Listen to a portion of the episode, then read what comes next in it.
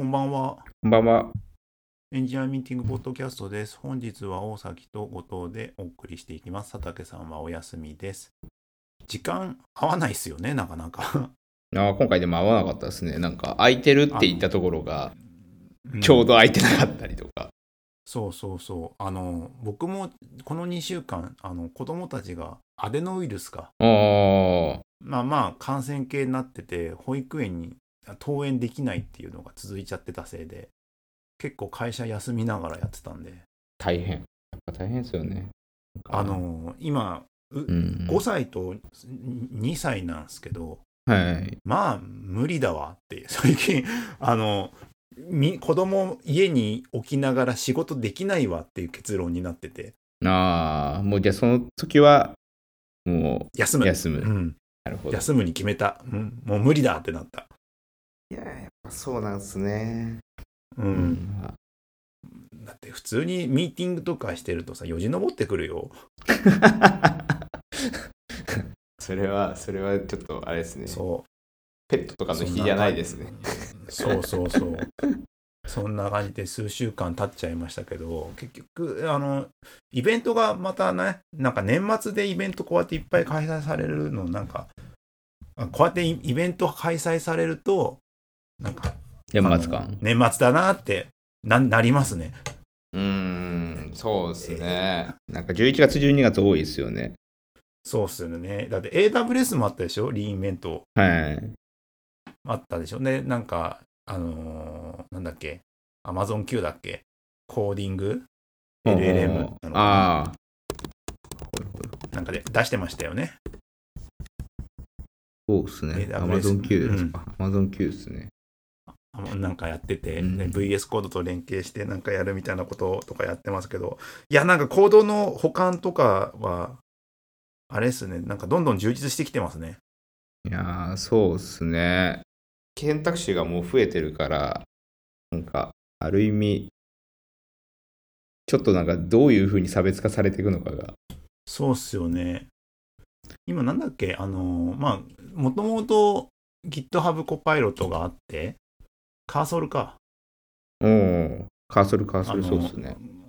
カーソルとか使ってます？いや、使ってないですね、もう。あの、GitHub コパイロットが会社であのうん使えるようになってるから、なんか一旦一択ですね。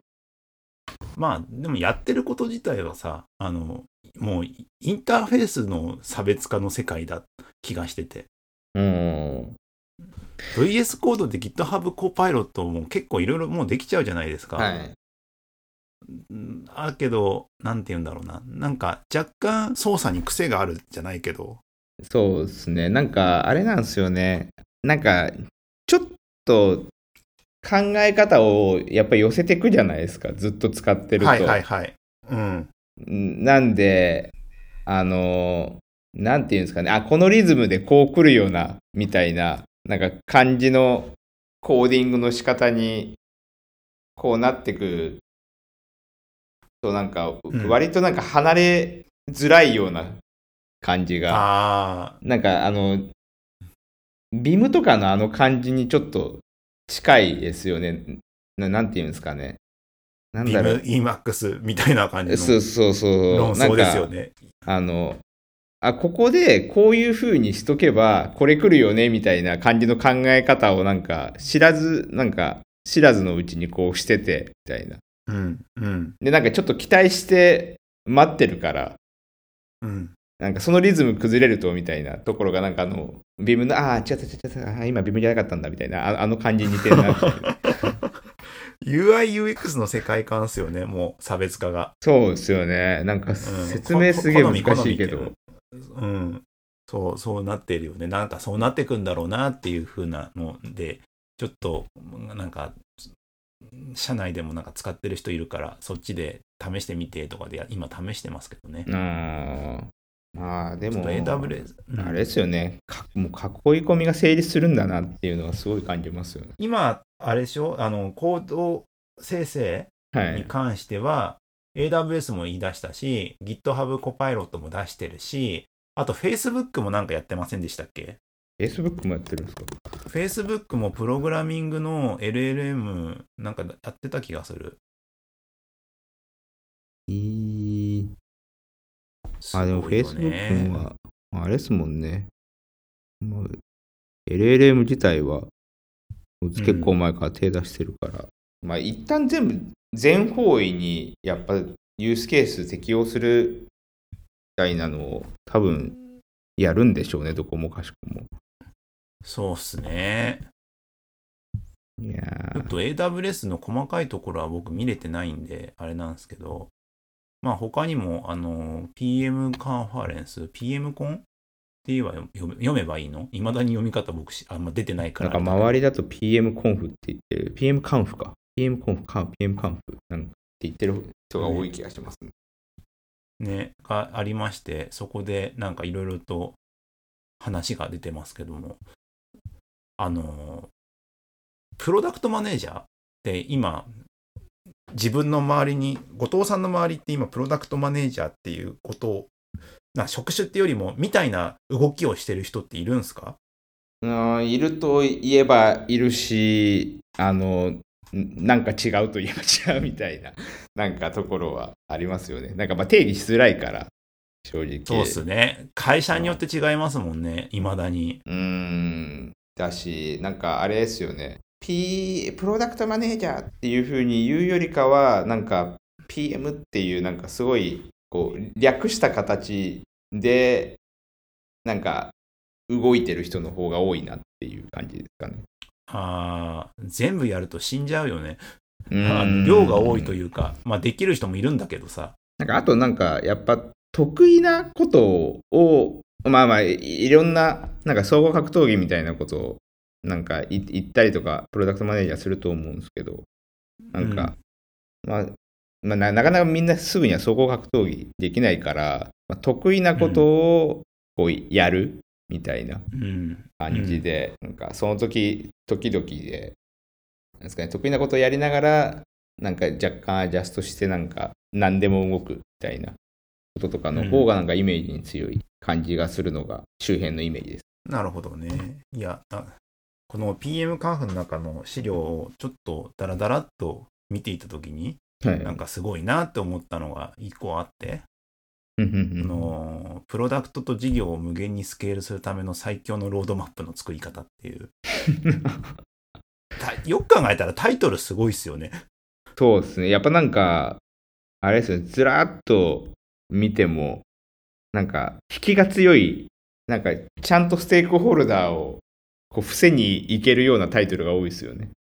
ああ、そうっすね。で、M3 の CTO の方のスライドになるんですけれども、なんかその中で PDM の M3 におけるプロダクトマネージャーの3つのレベルで、レベル1がアジャイル開発と1億円年程度の、なんだ、利益はい。で必要最低限。レベル2で PD、あの、それに加えて PDM の基本で1から10億円年間利益で必要十分。レベル3でプラス商売センスで50から100億の年間利益で超一流ってなってて、すげえレベルの幅広えっていう感じのこと前提でレベル3に向けてやることみたいなのがあったんですけど、はい。まあまあ、なんか規模を大きくやっててすごいなっていう。すごいしなんか、あれっすね。上がり方が指数関数的になんか上がっていく感じが、すごいっすね。そうね。そうね。でもなんか事業とかってそういうとこちょっとあるじゃないですか。まあ、指数関数的に成長していくみたいなところ。でも、あれ、レなんかレベル3で商売センスを身につけて、あの、言ってるけど、レレベル2のその年間利益1億から10億って商売センスなくてもいけるんだ、みたいな感じにもちょっと思っちゃいなんかその、そその、その感覚あるよね。でも結構この10億円年って結構言われる、なんか見かける気がするよね。なんか自分、誰かのやつで自分に相談しに行くなら、なんか年間10あー億売り上げ上げてからとかあるよね。ありましたね。これ売り。全く同じ言葉を今思い出してました。あなんかあの人が言ってたなって。うん。それが、たそれは確か売り上げだったと思うけど、はい。いや、でも売り上げ10億って、なんか真面目に考えると結構うーんってなるもんね。いやー、そうっすよね。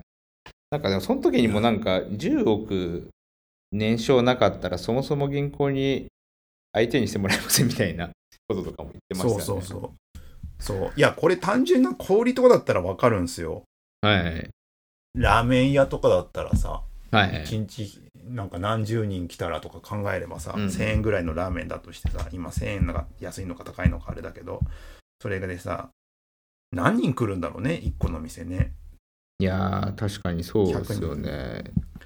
かける30だから300万でしょ。だから、え1000円のラーメンを 100, なんか100人、毎日、1日100人も来ないか。100人来たら50人来るそうですよね。なんか、リアル、リアル30から50ぐらいなのかなって、なんとなく思っちゃいますけどね。50人だと1ヶ月で150万の売り上げで、それの12ヶ月だから1800万？うん。それでも1800万円なの？単純に。そう考えるとってね派手しないですね。だからそれに対して、なんか6店舗で1億か。まだレベル2にやっと達しましたね、これで。やっと達しましたね。6店舗のラーメン屋。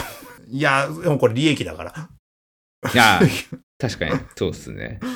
そう考えると相当、相当ハイレベルですよね、レベル2で。いや、いや、だから素人だからかもしんないですけどね。いや、でもそんぐらいの規模感のところが必要十分って言われていたら、いや、そんなレベルに事足りる人たちって世の中いっぱいいるのかってなると、恐ろしい、恐ろしい世界になるぞとかでもあれですよね思いなが、ら。あの、なんかそもそも PDM が必要な、なんかそのプロダクトのレベルとかありそうですけどね。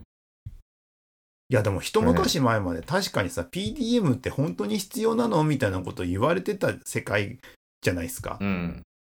なんかそれをいろんな啓蒙活動だったりさプロダクトマネジメントとはとかなんかそういうのであつなんか情報を集めたりとかしながらはい。なんか進めてるわけですもんね世の中うん。である程度必要だよねって認知されてきてはい。ですもんね。必要というか、市場でなんかその、どっか競争して戦うにはみたいな意味合いがなんか入ってる気はしますよね。なんかそういう意味だと。なんかレベル1とかだと、んなんだろうな。あの、そういうの多分意識してないこと指してそうじゃないですか。アジャイル開発を習得して、意図的な要件を追いかけながら開発できるって。とりあえず作ろうみたいな。プロジェクトマネージャーとかそのあたりの話ですよねどちらかというと。そうですね。なんかアウトプットに対して、まあ、責任持っていれば大丈夫みたいな。なんか、QCD ちゃんとやってこうぜみたいなうノリっすよね。ん。のそのアウトプットに対して成果責任を持ってやってこうぜっていうのが多分なんか値段お金の話はい。まあでもこれレベル1でも1億って書いてあるからねうーん。まあまあなんか1億以下なのかなで出せたらいいよねぐらいな感じなのかなそのぐらいはかかるよねみたいな感じなのかもしれないですよね。あうーんまあ、もしかしたらなんか数字をここにちょっとつけないと、まあ、比較しづらいからみたいな感じで入ってるだけなのかもしれないですけど。だって1億以下とかだったらどうなるんだろうと思っちゃいます。そう考えるとその PDM っていう仕事できちんとその事業の成果を上げていくっていうこと、い、や多分多分いきなりボンと10億とか多分難しくてうん。時間をかけながら少しずつ成長させていくパターンも全然あるから別にいきなり10億ドンじゃないとは思うんですよはい。実際に新規事業なんてそんなもんだしさスピードはあれどスピードを上げるにはいっぱい投資しなきゃいけないからうん。うん、お金いっぱい稼あの、つね、あの、注げるところはいきなりドーンと上がるかもしれないけど、どうしてもやっぱお金をいっぱい注げるとは限らないところも多いからさ、うん。なんか少しずつ少しずつ売り上げやを伸ばしていくとかね、やってる人たちいっぱいいるからね。あそう、そう。でもそ、うんそこら辺の、あれですよね、そのレバーの引き方とかも、なんかいわゆるプロダクトマネージャーの、なんか、うん。ななん決定、決定事項じゃないですけど、その決定の裁量でもある場合も結構あるじゃないですか、多分。だはいはいはい。から、そうですよね。いやーでもレバーの引き方っそのアクセルの踏み方、レバーの引き方はい。みたいなやつって、けプロダクトマネージャーが完璧にはいじれるって、なか、あんのかな？いまやあ、外部要因と、なんかセットだよね。セットはし、多分あれじゃないですかね。それこそがレベル3の人なんじゃないですかね。まあ確かにね。レレバー自体がその外部要因は絶対あるあるじゃないですかそれはなんかどんなになっても、でそのその物理的な物理的なっていうかなんか現実的な法則としてどうしてもそのなんですかね。あの絶対外部要因は考えなきゃいけないと思うんですけどその会社の中の内部要因でそのレバーを自分の位置で引けるっていうのはなんかやっぱレベル3でやっぱレベル2だとステークホルダーにすごいあのいろいろはあの話をこうこう飲み込みながらこう進めていくみたいななんかそういうところになりそうな気がしますよね。いや、でもそれってもはや社長だよね。いやでもなんかあれよくミニ CEO みたいなことは言われますよね。そのまあ、PM の言う言うけけど、例えばなんか、はい、あの、何億調達してきて CM 投下しましたみたいなのがよくあるじゃん。はいああいうので加速度的にせさサービス成長していくみたいなのがあるけどさ、あれを PDM の手腕ですってなるとさ、PDM のとは何ぞやみたいになってこない？ああそうですね。なんか一一部だけな気がしますよね。まあ、あれと、もうもはや経営者みたいなレベルじゃん、もうそういう人たちって。うーんうん、お金だけ見ていくとなんか経営者とあんま変わらんぞみたいになってきそうな気がしてて。そうなんかそのレベルで見ちゃうとだと思うんですけど、なんか PDM も一応なんかあれありますよね、えっといわゆるグレードみたいななんあ、はいはい、かやつと全然ある、全か然ある。うんうん。あもちろんなんかいわゆるあれじゃないですかそのジュニアレベルとかはいシニアレベルとか、うん。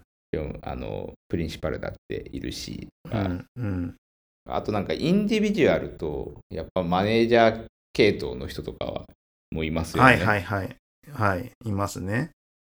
だからまあそしたら全員が全員なんか経営層みたいな動きしてるかって言ったらまあむ無理がありますよね。いや、無理、無理だね。いや、だ、まあ、しかも求められてるものさえもさ、組織とかさ、た人によって違うから、なかなか定義しづらいですしね。うーん。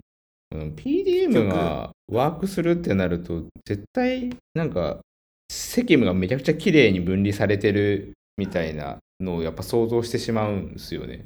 なんかそのままの定義のはいまんまで考えちゃうと。でも実際そんな感じになってるところってやっぱ一個のプロダクトを作ってて、まあ、絶対因果関係がどうしてもあるだろうからなんかそことかをなんかどうやってるんだろうなって思うことはなんか結構一番不思議に思うところでありますよね。なんかなんかでも最近思うんですけど、そういうのも結局コーディングとかの設計とかと同じ話になるんじゃないの？うーんけどまあもちろん多分あのある程度そうだとは思うんですけどコーディングほど書いた通りとか決めた通りには物は動かないじゃないですか。いや、まあもちろん物は動かないよ。まあ決められた通りには動かないっていう難易度はあるけども、でも方向性は同じだと思うけどね。まあね。結局どことどうやるかみたいな、なんか、ここのセクションがあって、で、こことここと連携して、みたいな感じのえ組織を作るとかじゃないですか。前になんだっけ、なんかちょっと横道ですけど、あのーバグとか、その、はい技術負債ナイトだっけ？技術負債系のこと共有をするイベント、あの、カンファレンス？ーなんかあったな。でも、があってさ、技術負債ナイトってやばい。そんな名前だったっけ、なんかそ、そんな名前じゃなかったっけ？技術負債に関する、は、なんか、みんなで集まって話するやつがあって。あった、技術的負債ナイトって出てきたわ。あそうだ、ナイト、ナイトでしょ？本当そうだ。すごいな。そう。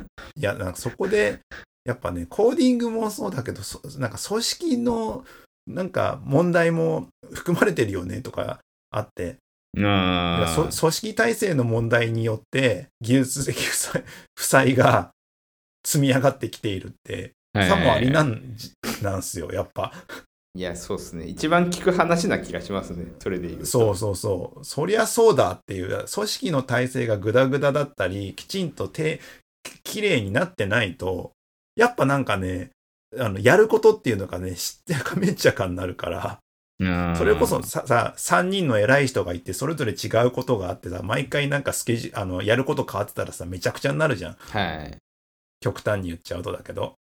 そういう、はいそういうのもあるから、綺麗に物事を完遂できるような組織体制にしておくっていうことがまず前提であって、そこでなんとか綺麗にやっていくとかやんないと、わ言いたいことはめっちゃわかるけど、なんか、それできるところってすごいよなってでも思います。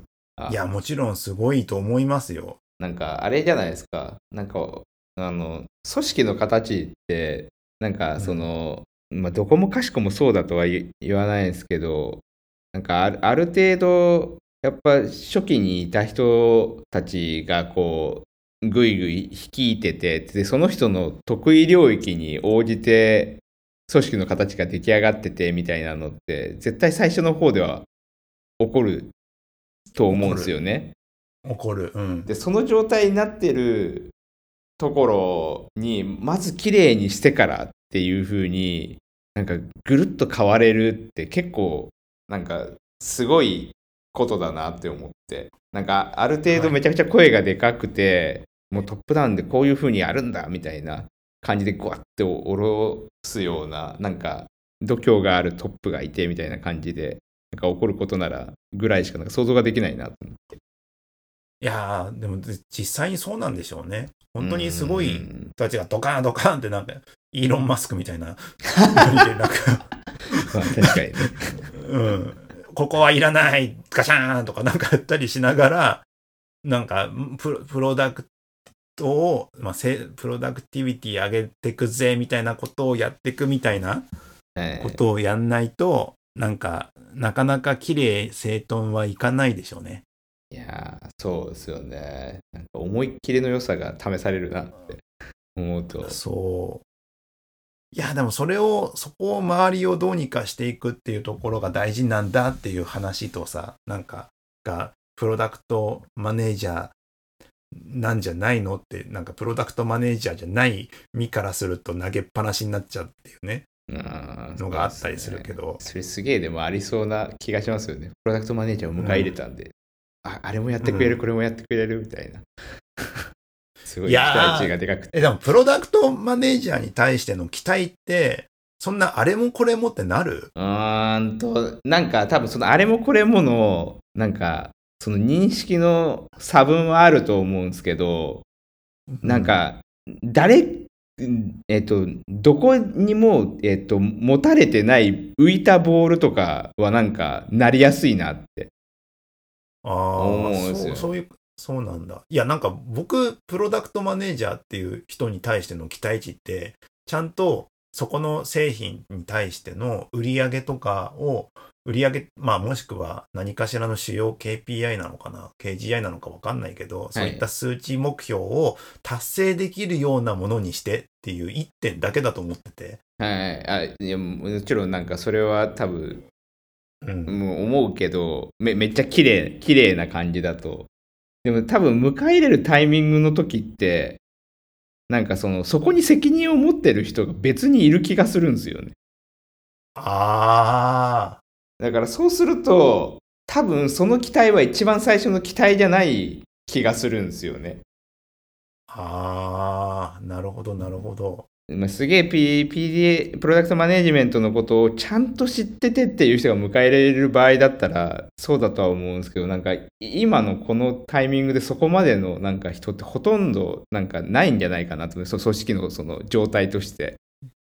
いや、なんかね、すそうね、そうね。なんか、うんそういうのあるよね。でもそういう組織はさ、僕、そういう組織は、なんかコンサルを、PDM っぽいコンサルを入れて、アドバイスをしてもらって、はいうんうんってなって、収まるとかが、になっちゃってんじゃないのって思ったりするけどね。あそれはもうすげえ、すげえ思います。すげえ思うけど、あれですよね、うーんってなって、でそこから変われるかっていうと、結構な確率でなかなか変われないみたいな感じ。そうですよねそうそう。まあいい、もちろんイメージですけどね。いや、でも、すいや、わわすごいイイメージはつく、つきますそよ。うイ、イメージですけど、そういうのとかは、まあ、聞くじゃん。うん。ど、どこ、どことかはないけどさ、なんかそういういった話をさ、そうね。そうね。うん、そう。ああ、なるほどね。ああ、なるほど、なるほどっていう感じで、綺麗になって、おしまいみたいな感じの、また次頑張ってこうみたいなやつってあるじゃん。いや、なんか、P、PDM の多分コンサルティングってめちゃくちゃ難しいですよね。なんか、その、全部、その文脈をこう、なんか、取り込んだ上で、必死に考えて何々できるみたいな世界観の中に、そのコンサルで外部から入るっていうのって、なんか考え方とかは、もしかしたらインストールできるかもしれないけど、なんかそれでアウトカムままでなんかある程度コミットしますみたいなことはなんか結構難しいだろうなって。いや、それこそ、だってインプットをいっぱいしなきゃいけないじゃん。うん。今、まあ、それこそさ、その組織の状態もそうだしさ、市場とかもそうだし、うん、どういう戦略でいくかとかさ、今どう、なんかいろんな要素を全部詰め、頭の中でなんか考えながら、なんか出していかなきゃいけないと思うんですよ。うん。で、コンサルだとやっぱり時間も、コンサルっていうか、まあ外側からだと時間限られてるし、うん。その中でってあと結構その、綺麗な形のなんか範囲で、の中で最適解をポンと渡すみたいになっちゃうよね。うん。別にコン、うん。別にコンサルだけじゃないけどね、外部から話をしてくるときって、どこかで、それこそ、なんだ、あのー、未銭を切るような体制じゃない限りはさ、ある程度さ、綺麗な形にして出しちゃうじゃん。うん。ああ、えっと、あれですよね。未銭を切るっていうのは、はい。要は、自分が、ね、それこそ投資をしているものに対してとか、はい。はい。失敗したら自分が痛い目を見るものに対しての頑張りと、コンサル的なところってある程度、こういうふうに出したら成果としてもらえるっていう、なんか、まあ範囲があるじゃん。ね成果定義がもうちょっと別のところにやっぱそう、定義されますもんね。そう、そうなってくると、こじんまりとしてってなっちゃうからね。コンサルっていうか、外から話しちゃうと、っていん。難しさはあるけど、だけど、本当は、本当にやるべきことは実はもっと大きな範囲で考えて何か決めなきゃいけないんだけど、まあ、そこにあるのは人のエゴというか、はい。組織の、組織のなんか人の中の良さで悪さとか、なんかそういうのでガチャガチャしてたりとか、してたりするとたまったもんじゃないもんね。なんか、え最初に、まず、組織をこう、ちゃんと整理してからじゃないとねっていう話になると結構きな臭いなって思っちゃうんですよ、きな臭いよね。うん、きな臭いね。きな臭いね。そういう、そういう意味ではね、その整理した先とかが見えないとなかなかそこには移しづらいよね。うん、てか実際にはなんか整理されてなくても物を動かしてって結果的には整理した方があの本当にいいよねっていう風に後付けできて整理される気がするんですよねほなんか多くの場合って。かまあ、ね。イーロン・マスク呼んで全部壊してもらって再構築化ですよ。スクラップビルドだって感じの やつね。いや、でも本当そう、そう思う。あの、PMO みたいなポジションの人って今周りにいるんですか？PMO みたいなポジションの人はいないと思いますね。PM の補佐みたいな感じですね。まあ、あの、だから結構あれなんですね。基本的には P、あの、後藤さんのとこは PM がいて、それで案件とかなんかものによっては何かあって、どういうふうにやっていくかを決めるでも、P、PM の、なんだ、責任範囲って何、何なんですか？PM の責任範囲は多分あれなんですよね。あの、プロダクトだったり、プロジェクトだったり、うん。だったり、なんだ。うん。うーん、なんか、きうん、ちょなんか、あれですね。あの、明確に言語で定義してない感じには今なってますね。えー、あ、なんか数字とかでの KPI 設定して、そこの KPI をちゃんと上げるためにとか、そういうわけでもないあ、いや、でもそれは、あのーえっと、なんですかね、えと、あるはある。まあもちろん、もちろん組織にそれ KPI が存在するし、あので、はい。最近なんですよね、あの、前 OKR の話、このポッドキャストでもずっとしてたけど、まあ、はい。OKR やっぱりちょっと早いねって、で あの、うん。まあ、MBO で今管理してるんです。よ。はいはい。だから分かりややすく、その、MBO に、あの、いわゆる KPI が、まあ、設定されてて、まあ、それが、えっと、うん今期の,、その MBO としての目標ですみたいな感じにしてるんで、まあ、そこに対して責任をこう持つっていうふうに今はなってますね。ただ、うんその責任がやっぱ、あの分かりやすい定量的なもののこともあれば、あのまあ、定量的なものじゃない、あのものもまあやっぱ必要なんで、それが設定される場合もあるしっていう形で、すごく長期にわたって同じものをこう見ているみたいな風にはなってないっていう感じです。なんか、わかるような、わからんようなって感じだな。まあ、どういう裁、うん、どどどういう裁量を持ってるんですか？要は案件、案件の優先順位を決められるとかあるじゃん。はい。PM で何かしらの目標値が組織として与えられていて、で、これをやるんだったらこっちをやった方がいいですみたいな優先度を決めるとかの裁量は持ってるんですか？いや持ってないですね。あのーえっと、めちゃくちゃ小さいものであったら、あの、うん。持ってるっていうふうに言えるんですけど、はいはい。いわいわゆる、あの、なんですかね、リソースの、まあ、結構大きな部分を動かすみたいな形になると、うんうん基本的にはステークホルダーを何人か相手にして、なぜこれを、うん。あの、今やるべきか、最初にやるべきか、みたいな。うんうんうん。ことを、あの、まあもちろん話す必要、まあうん説明責任って意味の話す必要っていうよりかは、やっぱ意思決定をするために、あの、ステークホルダーとこう対話する必要がこうあってっていう感じの方が強いと思います。結果はお任せくださいみたいな感じではないな。だから執行はできるけど承認はあれってことねそうあそうですねのステークホ。ルダーってことっすねそうですね、そうですね。なのであくまでもし執行責任はあるって感じなんだそうですね執行。責任までかうん公責任まで。まあでも、まあ、あれですね、まあ結果は、えっと、ここなんで、それ、たどり着く前の、まあ、手段は、あの、全部、あの、自身の責任でっていう、あの、感じの部分っていうのは、場合によってはなんか、あの、あるものもあるけど、なんかそういうのってちょっと特殊例みたいな感じになってる。はいはいはいえー、まああれですもんねあのちゃんとやりすぎると大変だもんねちゃんとやりすぎると大そうですね。ちゃんすげえ時間もかかるし。バランスとかかかるし、それこそ調整事とかも、調整事っていうか、なんて言うんだろうな。あの柔軟な対応とかもね、うん。数字を決めすぎると、こそれはそれなりの弊害もあるからね。そうですそこら辺ねの。バランスが多分会社とか文化によって違ってくるんだろうけどってなると、やっぱ難しいっすね、PDM って、なんか。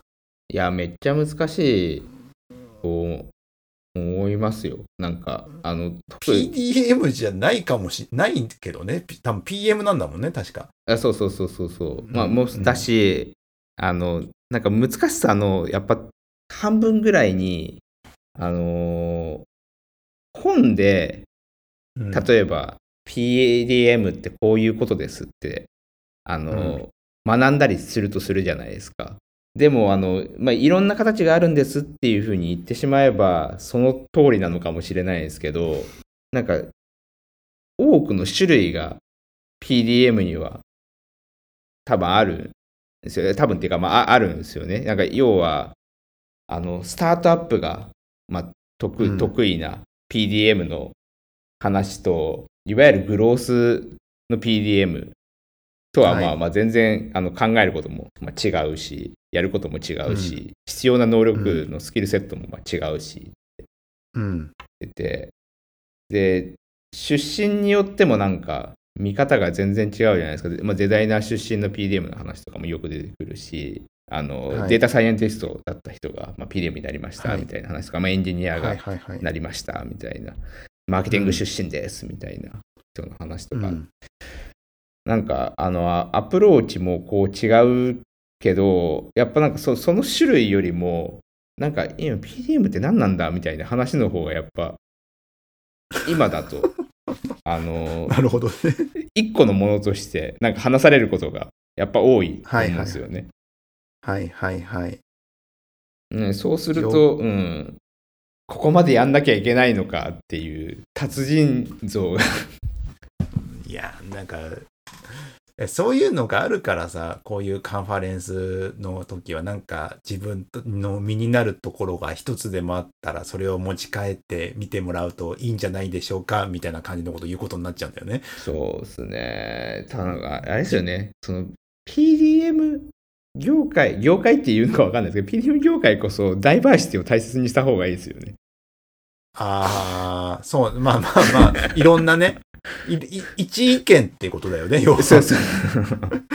今、今までちょっと大元の始まりがこの、あの、ね、結構きちんとしたその 10, 10億、100億規模のプロダクトを目指すっていう話のプレゼンの中で、ロードマップはこうやって作っていくべきだ、べきだっていうか、なんかこうやって作った方がいいよねっていう考え方の話うん。ではあるんですけども、まあそれもそうだよね。で、他にもなんかこういう場合はこうだよねっていうところをいっぱいはい。やってた方がいいよねっていうのはまあそうなんでしょうね。だから実際カンファレこのカンファレンスの意義もそういうとこなんでしょうね。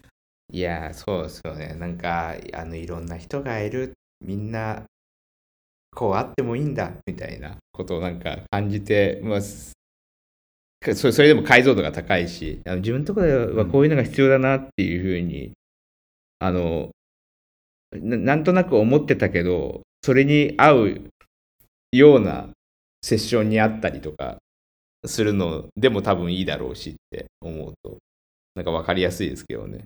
なんか、まああの、例えばさ、なんかどういうモチベーションで PDM やるかっていうのはさ、まあいろいろあるだろうけど、仮にさ、なんかきちんと世の中インパクトがあるようなものを作りたいっていうさ、はい。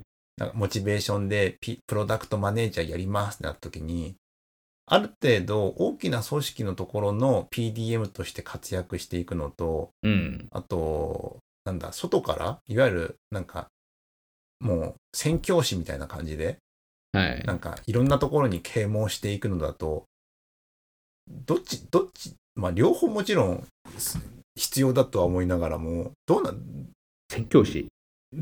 宣教師っていうか、いや要は、いろんなところの会社さんにあアドバイスするみたいな人たちもいるじゃないですか、もちろん。あー、あの、なるほど。なんかどっちが、うんあ、ちなみになんかその話、あの、うん。あれなんですよね。あの、この PM カンフに、あの、うん、で、まあ、登壇してる人とはあのは話したときに、なんかその人にもなんか似たようなこと聞いたことがあって、はいはいはい。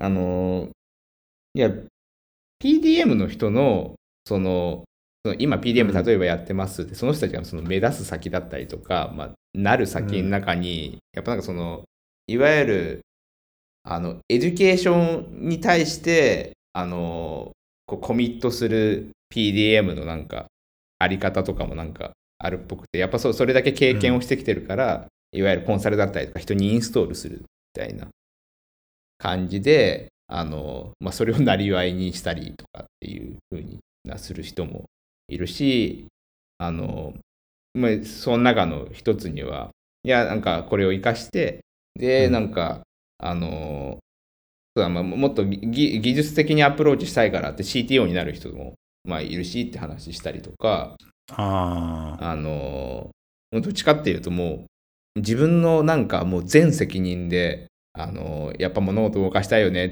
て言って、事業をあの、うん自分で始めてみたいな、まあ、起業したりするみたいなパターンとかもあるし、うんうん言ってて、うんまあすげえ種類がやっぱ多いらしいんですよね。まあ、その人自体はへサンフランシスコで、シリコンバレーで、まあ、ずっと、サンフランシスコね、シリコンバレーでずっと、あの、まあ、PDM やっててって言って、周り見てるとそんな感じでしたみたいな。え。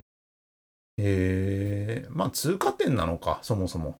今今言った選択肢って言ったけど。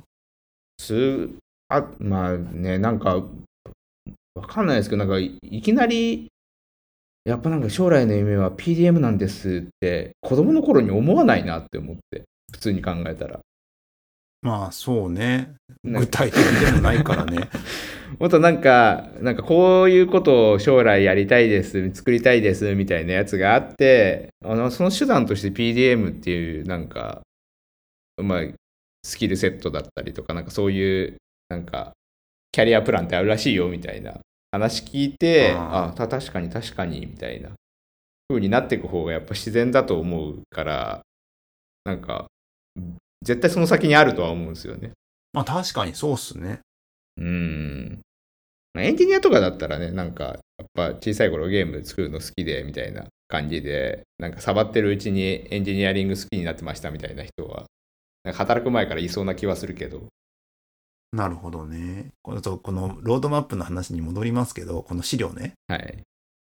あの、一般的なロードマップだと、メリットは開発計画分かりやすいが、デメリットが、なんだ、えっ、と、開発計画の固定化？はい。で、えっ、と、なんかね、ここに書いてあるので、ロードマップに機能を書くべからずっはい。ていうのがあるんですよね。はい。で、ロードパマップにかい、なんか、引用になってるんですけど、ロードマップに書かれてあると嬉しいものは数字が書かれてる。うん。で、どうやって数字が上げるかが書かれている。うんうん。数字に影響する機能。それ以外の機能は仮説検証を繰り返す。それがロードマップに書いてあると嬉しいものらしいですよ。はい。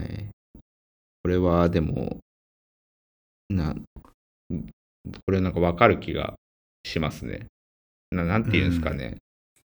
うーん、だパターンによると思うんですけど、要はなんかそそれ、その機能が入ったからって、結果的に成果になるかわかんないそうね。から、なんか、なんだろうな、あの違うじ、検証によって違う事実が分かったとき、もう対応できないですよね。あ、なんかこれ出しても意味がないかも、みたいなうん。感じになったりとか、うん。まあ、そなんかそもそも、うん、なんすかね、なんか、合意取れないですしね、その、その機能で。うん。あの、事業的な、なんかその機能を出したらどうなんの？みたいな話とかにもやっぱ耐えられないから、うん。まあそう、そうだ、そうんなんかわかる気はするんですけど、ただロードマップ最初に書くときって、なんか、ここまで抽象的に最初から書けるってやっぱ、レベル高そうだなって思っちゃいますね。いやー、レベル高いっすよね。あ、レベル高いなのかな？なんか売り上げは置けるんすよ、多分。はい。なんかい、いつまでにこうやって上げていくよねっていうところは、あの、費用とかを考えて、いつ黒字化したらいいかね、みたいなことを考えていくと、多分書け、書けるんですよ。はい。あの、何年で黒字化すればいいかなとかね。これぐらいの規模かなとかね。うーん。で、そこから、その次が大変だけどね。売り上あの、この42ページの例で言うと、売上3000万から、はい。じゃあこの3000万なるには、まあ、NSM が100って書いてあるけど、はい。そこから今、あの、な、何を作ればいいかな？売り上げ上がるかなを考えて、そこからもうユーザーといろんなことをやっていくわけでしょ？これって。うん。すごいよなーって思うけど、そうよなって。これ、うんこれで、これを経営層と対話でなんか握るってのもすごいよな、だな。まあ、そうですね。これでももっとすごいと思うのは、NSM がこの時点で出来上がってることがすげえ気がするんですよね。ほうほうほう。あのこん、なすぐできない？うん。いや、NSM って、なんか、できなくないですか？そもそも。なんかその、ノースターメトリックスじゃない、ノースターメトリックスじゃないですね。ノース1個しかススターないメトリ。ックスよね。うん。うん。あの、ユーザーが長期的に長くこのプロダクトを使ってくれるっていうことを示したメトリックが、いわゆるその売上にうん。相関関係を、まあ、い多分因果関係を持ってなんですけど、相関関係を持って、あの、上がっていかなきゃいけないんですよね。NSM を上げたら売り上げが上がりますっていうのが、うん。あのもうちゃんとあの、まあ、解明されててそうそのフェーズにおける NSM が解明されててっていう状態であのあることが結構すごいことな気がしててでそれがあるってことは、それはそれがあるんだったら確かに経営層と話できるよなってなるじゃないですか。この。ユーザーにとってここを良くしたら売り上げも上がるんで、じゃあだったらここ良くしようみたいな話がなんか多分できてると思うんですけど、なんか多くの場合ってそんなふうに解明できてないんじゃないかなって。なるほどね。なんかそこ、そ、そこもなんかすげえ、あの、レベル高いなって思思っちゃったんですよね。あの、取り扱ってます？ノースターメトリックス。メトリックか。売り扱って、あの、他っていうか、取り扱うように頑張ってたんですよね。あ一個にならないまず一個にならないっていうのが一個とあの検証しながらそれが確かにノースターメトリックだって言えるものにするっていうところにうんはすごい、そそこにもあの仮説検証が繰り返されるんですよそそもそも。あ。はいはいはいはい。で、まあ、トップラインメトリックスとかをこうノースターメトリックにこうツリーのようにこうつなげてってそこの構成がなんかあの確実に NSM にもこうインパクト出してて、まあ、それが KGI にもインパクト出してるねみたいな風な形にするんですけどいやあれがめちゃくちゃ難しいですよね。作作るのが。なんか今検索で眺めてると、例えば Zoom の場合、はい。KGI が売り上げ、はいで NSM が1週間あたりの Zoom でホストされたミーティング数。はい。いや、これ難しいね。これ一発で探り当てるのってなんか本当にミッションバビジョンとかそっち系だね、これ。いや、そうですね。まあそもそもそもプロダクトビジョンがあって、そこからまあ落として作るみたいな、あのうんやり方にななるはずなんですけど、うん、じゃあうんプロダクトビジョンがめちゃくちゃ、あの、なんていうんですかね、あの、今、えっと、事業が目指してることに、あの、紐づいてることだって結構、なかなか大変なことじゃないですか。うん。それをちゃんと表表せてるかって。それも、それをちゃんと作れるのも大変だし、そこを、いわゆる NSM みたいな、端的にこれ一個見てたら、あの、その未来に向かってると言えますっていうふうにするのも、やっぱ難しいと思うし。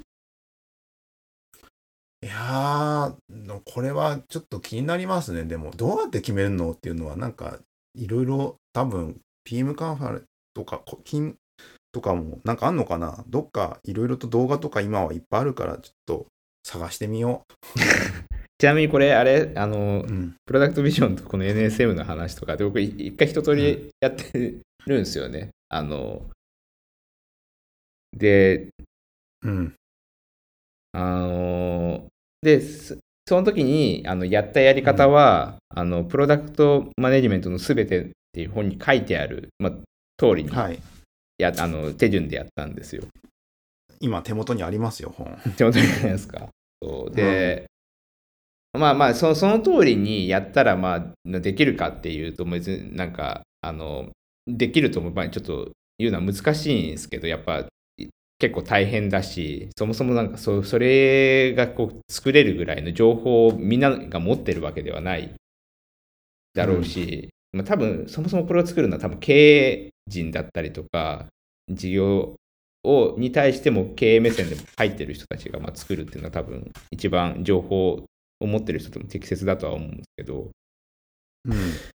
まあ、めっちゃ難しいですよね。なんかその、まあ、プロダクトビジョンのストーリーを一回すごいなあるテンプレートに沿って従って、それを一つの、あの、ステあのスローガンのような小さなワードにこうまとめてみたいな感じでこうやってって、うんでその後にそのノーススターメトリック以外にあのこのメトリックが動けば、プロダクトビジョンがこう、作られていってるみたいな形に向かうようにっていうのを、なんかそこから、その NSM も作るし、プロダクトビジョンから、なんでうちの会社がこれをやるのかとか、どういうことでやるのかとかいうか、WAT とか Why とか How とかをこう決めてってみたいな感じでまあ構築していくんですけど、またなんかき読んだらできそうだなって思う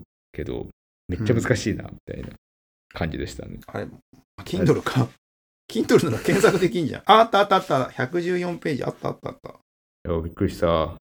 あ、アルファベットで完全になって、あ、違うな。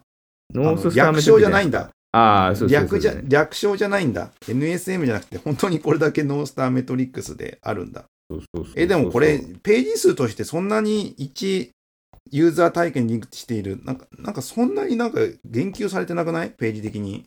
えーこの先も出てきますよ。あ、書いてある、カッコ4。達成するための主要因。そうそうそうそうそう。114ページが、その Kindle でどこかわかんないけど、でも、あれですよね。なんかその後か前ぐらいに、そのプロダクトのコアとか、プロダクトの Y とか、プロダクトの What とか、うん How とか、なんかずらーって書いてあってみたいな感じに多分なってる。なるほどね。129。ちょっと別なページでもありますね。ノースターメトリックス。いや、なんかめちゃくちゃ、あれですよ。重要な、重要な登場人物ですよ。キーワードとしては。いや、もうこれがなんかあるっていうのは、すげえ、いや、もうすげえ良さそうじゃないですか。だって全、いろんな組織あるけど、そこが最後、向かっていく先としてみたいな風になってるんですよその技術組織もあったり、びそうっていうのほそうほ方向性とかやりたいことはすべすごく共感できる、はい。けできるっていうのと、あと、こういうのなくてもやってってる会社っていっぱいあるんだろうなっていう。二つがあるんですよ。やっぱ、やっぱね、なんなんかね、結果的にそうやってるとかもありながらも、正解は一つじゃないっていう、なんか柔軟さはある、を感じながら、やっぱこういうのあった方がいいよねっていうそうで感じですすね。ね。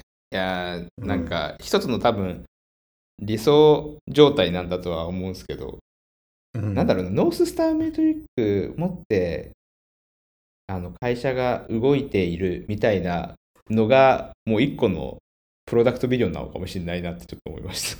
では、ここまで聞いてくださった皆様ありがとうございました。感想はシャープエンジニアミーティング X であのお願いいたします。いや、はい。じゃあ、次が今年最後かな。いけますか大ね。丈夫かな？うん、いけるかな？時間合うかな？ギリ12月前ですからね。はい。2023年振り返ろうねって感じで。はい。では以上になります。ありがとうございました。ありがとうございました。